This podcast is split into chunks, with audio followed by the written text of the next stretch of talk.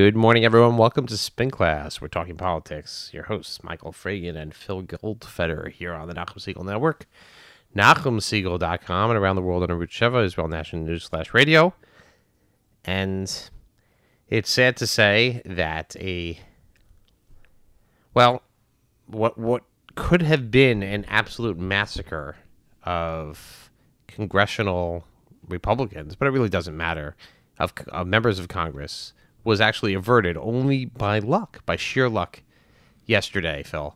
And the fact is that our elected officials are, they're under our country in a certain sense, and the people are attacking our country. And I don't want to be, and it's not, this is a case of terrorism, and it's been visited upon our elected officials, many of whom are, citizen legislators or citizen elected officials. They're out there with us. They don't have Secret Service security. They don't have, and I say this as just, sitting with you, as a former assemblyman and being around many different important elected officials who don't have security. And the fact is that a guy just decided to premeditated clearly went out there and came to a congressional baseball practice and decided he was going to shoot it up, put people in the hospital, and I probably just try and kill them.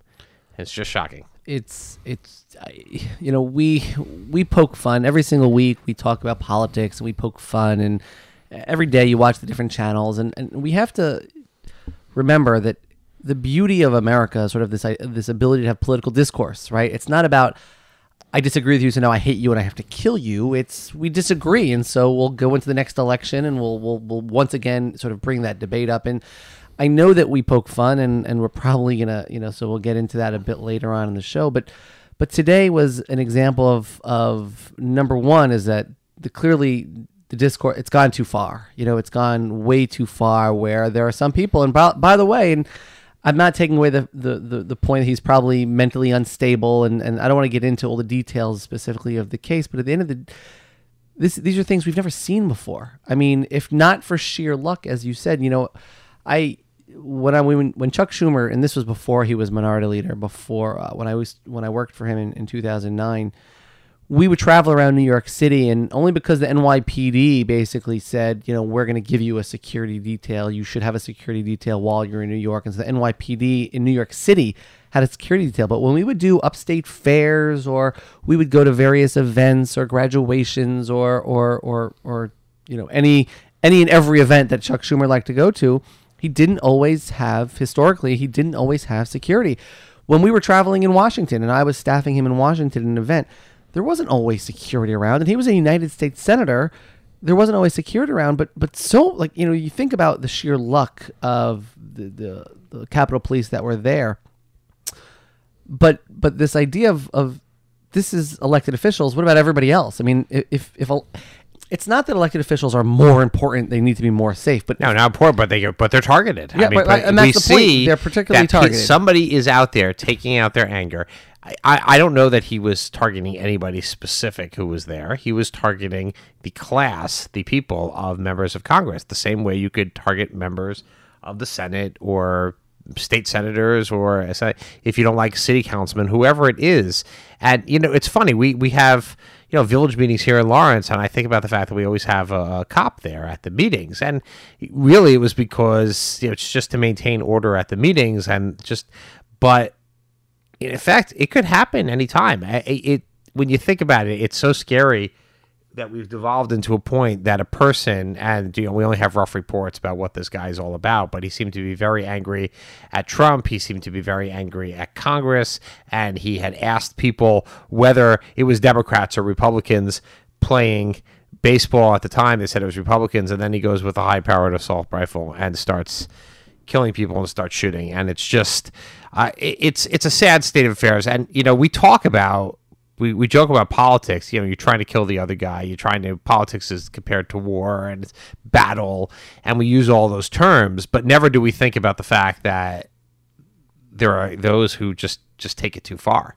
And it's just, thankfully, it's despite all that's going on in Washington, despite all the craziness, despite all the partisanship and the hyper partisanship, and I would say, and use the term, and I was going to use this possibly as a spin candidate of the week, Ivanka Trump going on Fox and Friends talking about she was surprised by the viciousness of Washington. I wasn't ready to go there. We'll have to leave that for a different time. But the viciousness of Washington has been put aside for at least a day, because the truth is, as Paul Ryan, as Speaker Paul Ryan put it properly, attack on one is attack on all of us. And the truth is, an attack on the U.S. Congress, an attack on the symbols of our democracy and the symbols of our government is really an attack on each and every one of us. And I think that has to be said as we open the show today. And, we catch up on the week in politics. We have to think about the fact that this is really important. I mean, this really matters. Attack on our democracy. You can't, I'm sorry, you just don't, we don't assassinate political leaders. There is a reason. It's unfortunate they need so much security. I've been inside security bubbles for various elected officials before. It's also a very different existence. Once you have that level of protection, once you have that bubble around you, and not everybody has access to you all the time, it's a different level of interactions. There are a lot of politicians out there that I've known who don't want that. Their life changes when that happens, and they're not interested in that.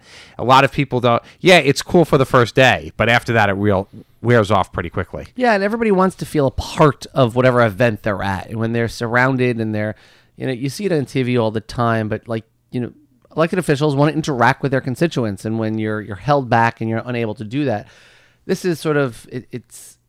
Reminds me of, and when I was first getting into government, I had just started a job working at the city council back in the early 2000s, when literally about a few months after I took a job was the story of James Davis. It was a New York City councilman who was shot in City Hall, literally in City Hall, by a political opponent. From the gallery, right? Yeah, and what was so interesting about it was the reason he was able to get a weapon in was because James is sort of in this idea of camaraderie and the election's over. He actually took this man around, I hate to say this story, but he took him around the medical. It's a crazy story. He took him around the medical because, this idea of, okay, the race is over. Now we're going to be friends and we're going to work together towards helping our community. He brought him into the city hall. I think it was in the rotunda right when you walk in, and he was ultimately shot and killed right there in City Hall and was taken out by security, by City Hall. I think it was NYPD, but it was the shooter was taken out, and it sort of today was a reminder of, number one, you're right, the threat and sort of the political discourse, but also just luck. I mean, anybody who's ever been on a proper baseball field, right? There's nowhere out. You're in the dugout as a mechanism of trying to stay safe, but there's nowhere to go. It's not like a Major League Baseball field where there's tunnels that you can run out of. You're stuck. If not for the return fire from the police officer, it could have been. I mean, this is bad. I mean, and it was just luck, but it could have been worse. That you had a member of the leadership there, and people would say, "Okay, well, why don't we protect every single politician out there?" Well, that's extraordinarily expensive, potentially wasteful. I mean, providing a security detail, it's not. I think people have to remember, it's not just one person that you do it. Round the clock protection means a rotation of people, no matter where you go. And that is. It also means you can't drive yourself. You require as a driver. I mean, correct. This is intense planning, right? Because elected officials, and I can tell you this, have busy schedules. They're trying to get to every event, to every meeting, to every opportunity to interact with constituents. And so it takes a level of coordination. And the officers who do that, and I can tell you firsthand, the officers that work in the Intel division here in New York City do an amazing, amazing job. But you're right. And so we talk about, well, it costs so much money, right? But look at the other side. Look, how long did we talk? How long was the political debate about what it cost to protect Trump Tower? Now, I'm not saying right, wrong. I'm not getting into that debate. Yeah, well, the cost of protecting Trump Tower will pale in comparison to protecting all 535 members of Congress. Correct. But again, we talked about the cost. And so somebody would make the point, well, how much would you cost to protect the leader of the free world? But there's a give and take. And today was just a tragic, tragic day because the political discourse has devolved to the point where people are literally picking up weapons to shoot their political opponents and or political people who have political differences, and it's outrageous. It's awful, and I hope the governor of Virginia. I was listening on MSNBC. Gave a press conference this afternoon. Everybody, he was part of the press conference, and was asked, what kind of lessons can be taken from this? And it was so interesting because he did not want to get into the gun control debate, where I think he was actually the question was literally driving him there. It was like, I don't want to sort of take a lesson of this. He was kind of at, and he answered the question, by the way, essentially what the reporter was asking. And he said, well, you know, we've been talking about gun control laws. And then literally the very next question he was asked is, do you think this is the appropriate time to be talking about gun control laws? He's like, well, I was just answering the question. This is not the right time really to talk about political discourse and you know, should we be civil or more civil or less civil? But there's got to be a lesson here that we've got to find a way to have a debate. I agree, I disagree, right? Back and forth, and ultimately come out with a conclusion. And maybe you agree with the conclusion, maybe you disagree with the conclusion, but life goes on, right?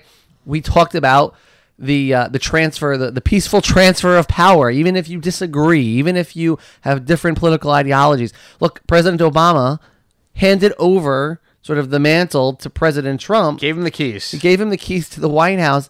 We're all quite confident that President Obama did not agree with any of the policies that were about to come down the pike, but that is what we believe in. We didn't fight on the front lawn of the White House. We didn't leave it. Nobody left kicking and screaming. It's just, this is the way it should be. And today was unfortunately just, another, big black spot or speck on where the political discourse has been. And we've got to find a way to bring it back. Well, hopefully we bring it back. So now we're going to have to go to politics, as you mentioned, Virginia. And we talked about last week, there are three marquee races of 2017 that are getting national attention. The governor's race of Virginia being one of them. Last week was the primary in New Jersey, where we didn't do it justice. That's another marquee race. And of course, the New York City mayoral race, which though it's just the mayor's race, it gets national attention as well. So the Virginia had the primary, and it's quite interesting this week. You had actually a Bernie Sanders endorsed candidate who lost to, I think, the more establishment candidate, as well as, interestingly enough, Ed Gillespie, a Washington institution insider, lobbyist, who barely squeaked by against a Trump-backed or Trump-esque candidate in the Republican primary. I think he won only by 4,000 votes. After an election night, it was too close to call. So, interestingly enough, Gillespie had been an RNC chairman. He had been one of the proponents of the 2012 autopsy that said that the Republican Party had to reach out more to others. And of course, the party kind of did a 180, or has done a 180 since then, and essentially kind of gone to the base. The president of this administration has kind of gone to the base and kind of played exclusively to the, right now, I don't know, the incredibly shrinking electorate that still finds Donald, the president, to be favorable, I think, which is down to 36 to 35%. And we'll have to see. It's going to be very interesting. It's going to be a very interesting general election, because Ed Gillespie's kind of been the anti-Trump in the Republican Party. And however, they're trying to saddle him with the Trump mantle. And it's very interesting, though, that the two extremes, when we talk about the base being energized, the base this, the base that, on both sides, in Virginia, the base lost in both, or the extremes lost in both cases. It makes me so happy. I want you to know, nothing could have made me happier that the ideologues are finally no longer ruling the day. I mean, I think that the biggest fear, and we've talked about this before, that the far right is defining the message of the entire Republican Party, and the far left is determining the messaging of the entire Democratic Party. And quite frankly, that's not where we are. That's not where I think the majority of people are. I always tell people it's the 20-20-60 rule, right? 20% of people are on the right, 20% of the people on the left, and there's 60%. The vast majority is in the middle, just trying to get something done. It doesn't mean they have no political ideology or political leanings, but it means that they're willing to find a compromise, they're willing to negotiate, they're willing to do whatever it takes to make their lives better. And I think the races in Virginia this week were a true, finally, a coming back to normal, where common sense, middle ground finally won out, and the Bernie Sanders Democrat lost. The Donald Trump Republican lost, and you have, regardless of how political cans are going to try and paint these candidates, because you and I both know that Bernie Sanders candidate lost, Donald Trump candidate lost, but the Republicans are still going to try and paint the winner as the Bernie Sanders guy, and the Democrats are going to paint the winner as the Donald Trump candidate. The fact is that that is just political spin at its core. people in the primaries. And by the way, primaries tend to be more ideologically thinking voters. In this case, actually went the other way. And that actually is reassuring to me that we'll hopefully get some sort of sense of normalcy back. Well, Virginia is an interesting state, if you think about it, because it was kind of assumed that Trump would need Virginia in order to win the presidency. He didn't. He lost Virginia. He still won. And, you know, it's a state that's changed actually quite a bit. But, you know, we'll have to see. Yeah, we're going to definitely look at that race as we go along. But I think you bring up a very important point that perhaps the base or perhaps the energized extremes are not as when people come out and there's a, you know, and there's a good candidate on each side, are not quite as powerful as you know, they make them out to be. And maybe members of Congress should take heed and not, and also try and play a little bit more towards the middle in many cases.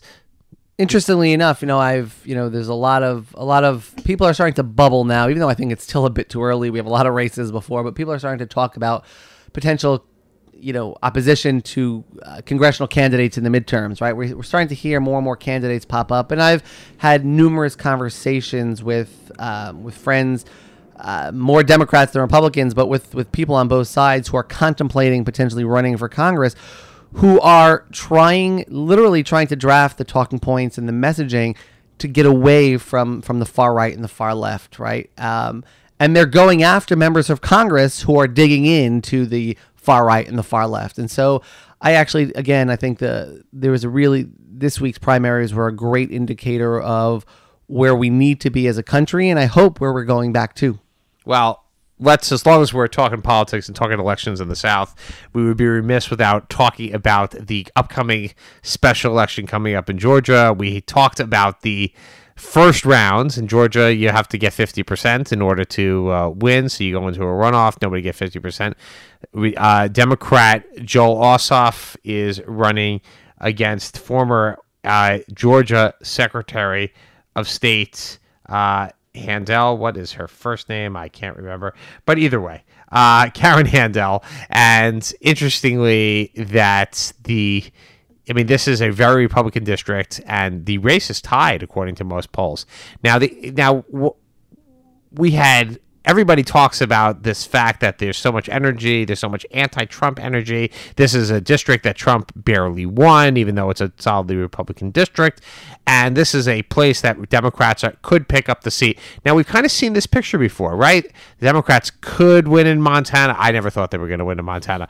You know, they could have won in Kansas, but for, you know, they should have done this, whatever. This is an expensive race. I mean, I know that there are a lot of excuses why the Democrats don't end up winning some of these elections. The deck is stacked against them, whatever it is. But my question to you is, do the Democrats need to win? They need to win eventually somewhere. You can't just kind of talk about all this energy, this anti-Trump energy, this groundswell and angst about healthcare and Obamacare and et cetera, and about the steps around everything, but not actually do anything about it. And so this goes to one of the first things I said to everybody who talked to me about, you think I could run in a midterm? Do you think I can win an election? I said to everybody, and what I think is the exact same answer I would say to you right now, is that it's simply too soon. It wasn't just a few weeks after the presidential election. Maybe it was a little bit more. I mean, I'm going too far, but we were already saying, there's a special election. I forget which one it was. This is going to be the bellwether. We're going to see if this is holding or not, if the Trump love or the Trump numbers are going to hold or not. It is simply too soon to tell. You can't. Right, but this election is here. But do the Democrats need to win? I'm saying no. They don't absolutely need to win. Do not. No, I would say that, look, do the Democrats need to win? Yes, eventually the Democrats. When? But when is eventually? We can go to the midterms. We're doing this piecemeal. We're going to have the midterms. Look, I think that's what it is. I really believe you're going to see look. Whether the Democrats are able to take the House, and I don't believe they will. The midterms, you're going to see a shift, assuming I will say if things being where they are, and it's interesting that you think that they're not. If Trump is still at 35%, then you're going to see Democrats are taking the House. I'm not. So I wouldn't know if I would go that far yet. But assuming if all else stayed the same as the qualifier, if everything the polling right now is so bad. Okay. If November, if the midterms were this November, then I'd be probably much more comfortable saying that the Democrats have a good chance of taking the House. Right. Well, but the Republicans need to accomplish something. I agree with you, but that's my point. That's why it's too soon to tell. I'll go back to Newt Gingrich when I think that we talked about this a couple months ago, and he said, I think brilliant statement. He says all this other nonsense with Trump out there. If he creates jobs, if there are jobs, that's it. He'll be fine, and he'll get reelected. And I agree. If the Republicans, if the truth, what it comes down to is a very simple proposition. Republicans have the White House, they have the Senate, they have the House. It's a Republican's dream here, and they have so far not been able to do anything with it.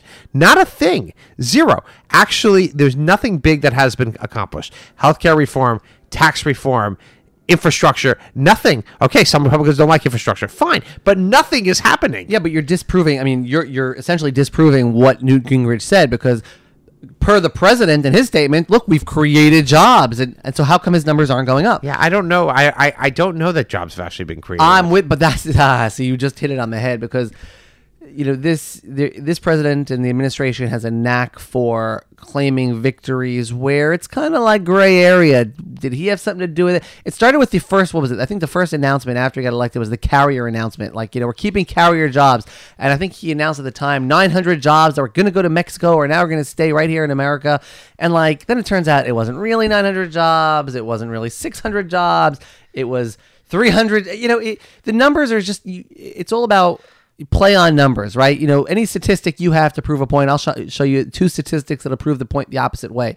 And so I think it's not moving the needle. The needle continues to move down. And so, yes, it doesn't mean that over the next 6 months, congressional leaders can't get together with the administration and actually start getting things done. I think that can actually still happen. And that's why I'm not ready to count out Donald Trump. I'm not ready to count out the Republicans in the House and the Senate. At this point, I think it's too soon. But if all else stayed, if everything stayed the same as it was today, and elections were going to be this November, I would say the Democrats have a pretty good chance of making a tremendous dent. And so you asked me the question, do these races matter? No, I don't think they matter, because it's just simply too soon for the impacts to have an effect. I think if Republicans lose the Georgia seat, there's going to be a panic going on. I don't know what that panic will do.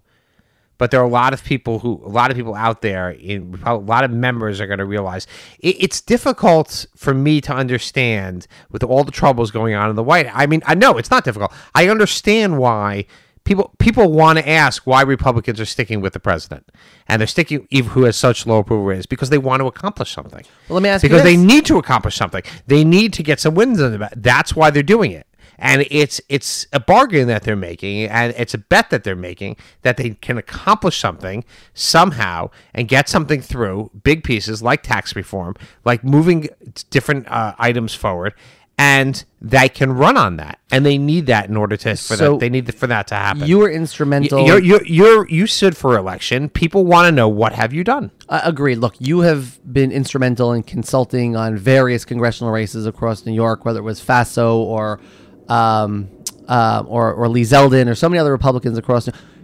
If they were to call you, and maybe they are, and they're calling you, what do you say? Do you say, focus, the people of New York don't want to hear it anymore? They don't. Like, what do you tell them now? Is it simple as look at the president's approval ratings? Do you really want to hitch your wagon to that horse, or are you saying, you know, what would your guidance be? Look, Dan Adam, who I'm close to, voted against healthcare reform. He voted against the repeal. And so then you just so you're proving my point, right? The Republicans are already walking away. Well, common sense. One walked away, but he hasn't walked away entirely. I'm just giving you an example, though, of people are making their own decision based on what's best for their district. Okay, Elise Stefanik, for example, she originally was against the first time she was against the healthcare Obamacare repeal. Then she voted for it. Everybody has their look. Remember, every elected official has their own thing. There are pressures that come from leadership that come along with that. But, you know, look, it's an evolving story. We're going to have to get to it. I want to get to the British election, because Minasha Shapiro was upset with us last week for not talking about it. So shout out to Minasha. I mean, this was, I mean, not shocking. Most people thought Theresa, but the shocking part was not the end, because people kind of expected the Conservatives not to do well, although they seem to have enough to, but the shocking, it was Hillary Clinton-esque here. How Theresa May lost this election, calling for the early election. She didn't need to call the election. She called the election for the purposes of like giving herself more of a referendum. Right. Like, I have this much support.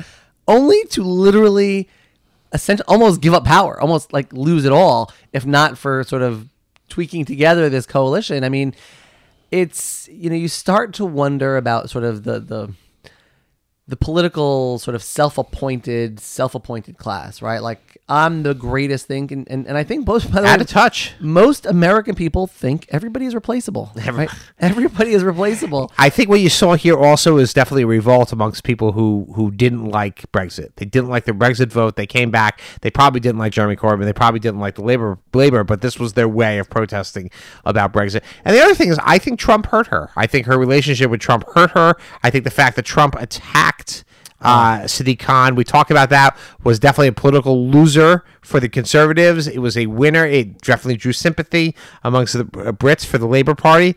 And you know, I think the problem is this wave of nationalism was supposed to have swept the three elections, big elections that have happened so far in the Netherlands, in France, and in Britain, have all gone the way, or have all gone the other way. And, you know, we're probably going to see in Germany, Merkel, who is definitely an anti-Trump, she's probably going to cruise to victory and also. She's actually going to cruise to victory, I think, because she sees the writing on the wall. I mean, exactly. I mean, look, there's a lot of dynamics in play, but this British result is quite remarkable as when it comes down to it, how you can kind of snatch defeat from the jaws of victory. And, you know, we saw it here in the United States for different reasons, for many, many different reasons, but it happens here.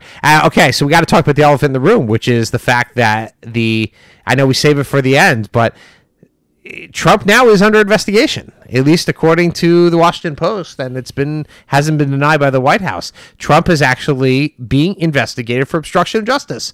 Why?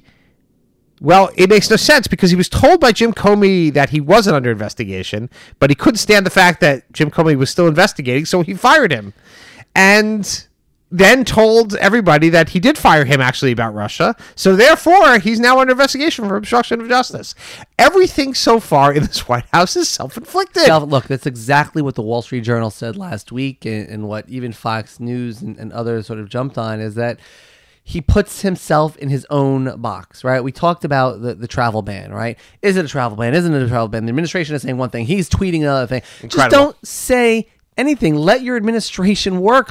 You surrounded yourself. Throughout the campaign, people kept telling me, "Oh, he's going to surround himself with great people," and I think arguably there are a lot of great people around him. He's got to let them do their job, and I think that's the biggest challenge, that he continues to sort of step on his own toes, and it's just unnecessary, unforced errors, and it's just very frustrating. I mean, but you think about it. Here you have the situation where the whole story, the whole storyline never needed to happen, right?